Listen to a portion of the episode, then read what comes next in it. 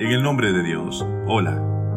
Bienvenidos amigos y amigas una vez más al programa Los Cuentos de la Semana.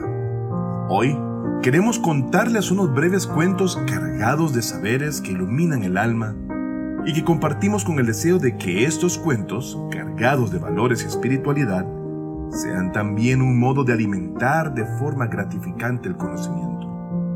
Es así que demos inicio con los cuentos de esta semana, los cuales se dividen en un par de cuentos cortos que se relacionan entre sí por la temática de la adoración y los niveles que existen en el acto de adorar.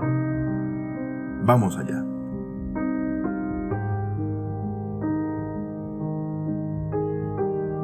La ayuda o la asistencia al necesitado.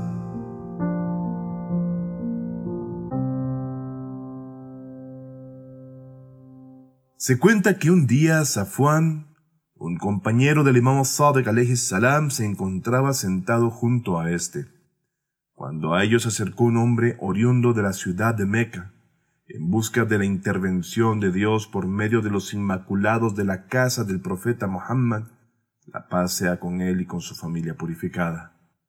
Es así que este hombre de corazón esperanzado tomó asiento junto al imam Sadiq y le comenzó a explicar que se encontraba en medio de un problema de alquiler, el cual se había tornado imposible de solucionar para él.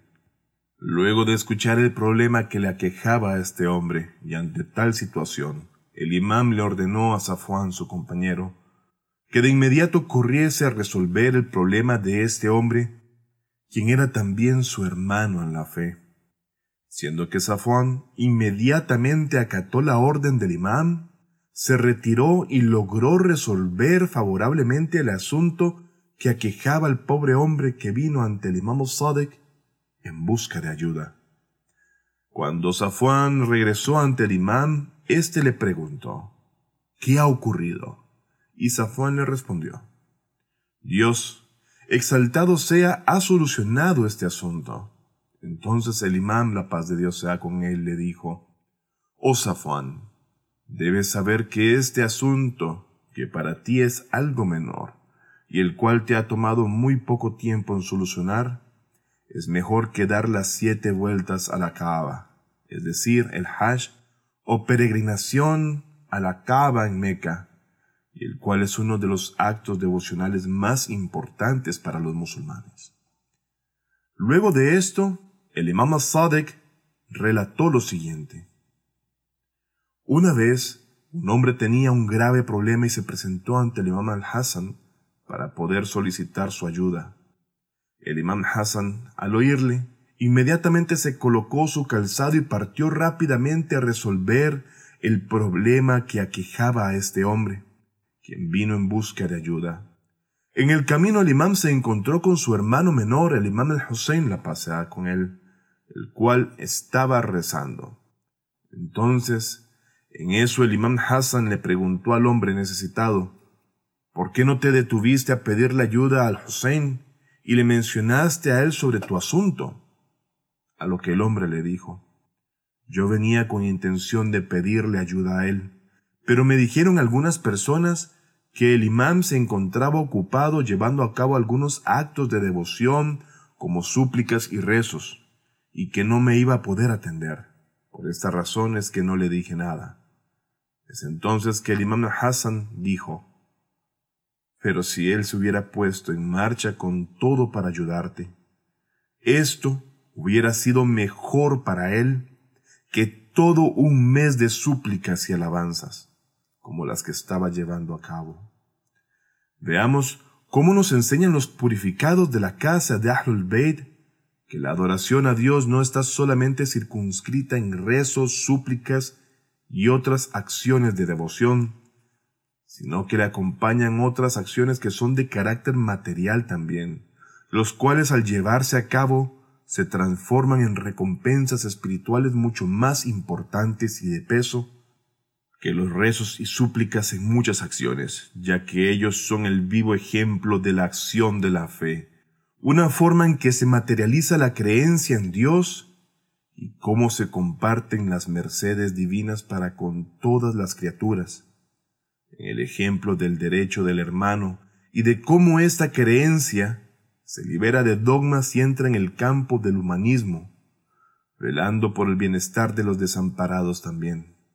Y esto para Dios, exaltado sea, es mucho más valioso que la adoración. Es adoración en acción y ejemplo para otros, convirtiendo la fe en un hecho de hechos para ser compartidos con otros mediante la colaboración y búsqueda del bienestar ajeno.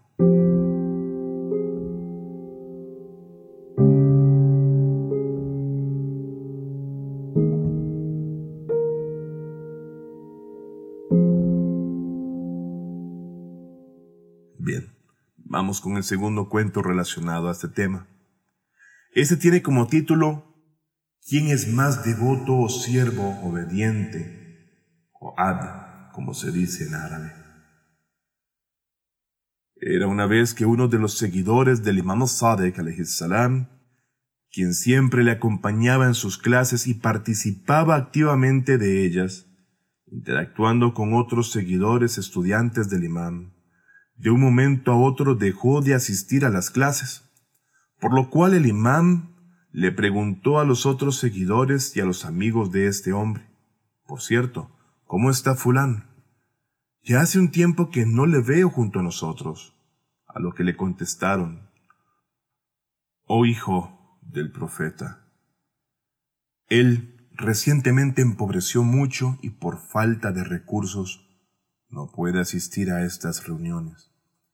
Entonces el imán Sadek preguntó, y cómo maneja su vida, es decir, cómo sobrelleva todos sus gastos. A lo que los compañeros estudiantes dijeron, uno de sus amigos ha aceptado pagar todos sus gastos comunes. Entonces el imán salam dijo, por Dios que su amigo, en verdad, es más devoto que él.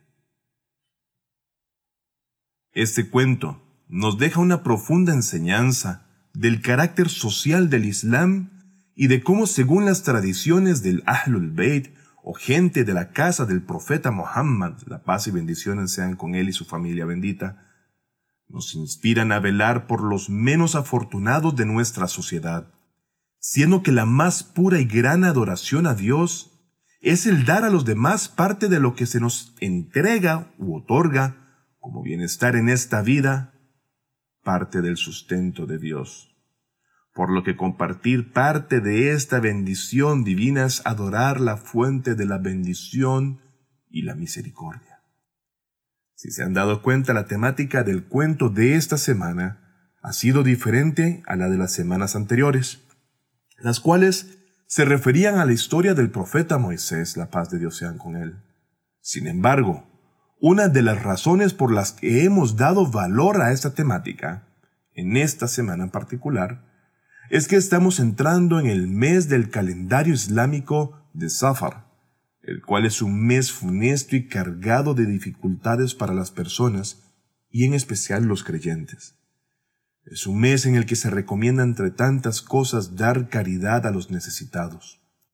Y es que para muchos, dar caridad o ayudar a los necesitados de muchas formas que existen, se convierte en una tarea pesada, por desconocimiento de lo que esto trae en sí para quien lo lleva a cabo.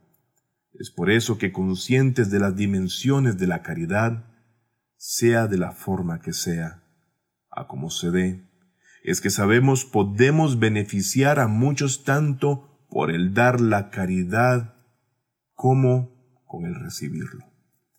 La caridad y sus mercedes no son más que un acto de devoción supremo. Es dar aquello que tenemos en mano. Puede ser tan solo en ayudar a otros a alcanzar una meta, a solucionar un problema o simplemente dar un consejo. El hecho de pensar en caridad no es solo aportar económicamente.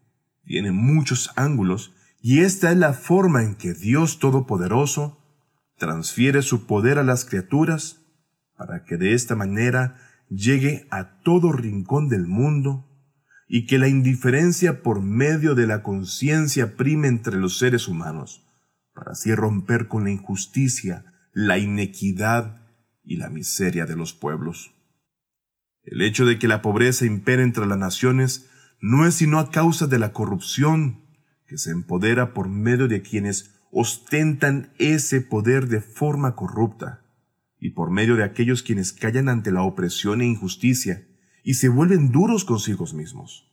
Rechazar ayudar a otros dando pie a sistemas sociales y económicos que han deshumanizado a los hombres y mujeres, quienes ante la carencia se vuelven más duros de ayudar, y también quienes ante la opulencia también vuelven la espalda a quienes lo necesitan, entrando en un ciclo enfermo que nos destruye a cuenta de nuestras propias decisiones y acciones. La familia del profeta del Islam nos muestra la importancia y el valor de un simple acto que nos llevará a niveles muy elevados ante Dios mismo, y como esto, tendrán un impacto muy positivo entre las personas del mundo entero. Si no lo hicimos antes, intentemos empezar ahora, la esperanza de un cambio de bien para toda la humanidad. No me despido sin antes agradecer nuevamente por su atención, esperando pronto Dios primero, la otra semana volver a traerles nuevas enseñanzas. Ruego a Dios les otorgue lo mejor de esta y la otra vida, inshallah, tanto a ustedes como a sus seres amados. Por favor, cuídense y no nos olviden en sus oraciones. Hasta pronto. Fátima TV. Saberes que iluminan el alma. Síguenos en youtube.com slash Fátima TV o en nuestro sitio web fatimatv.es.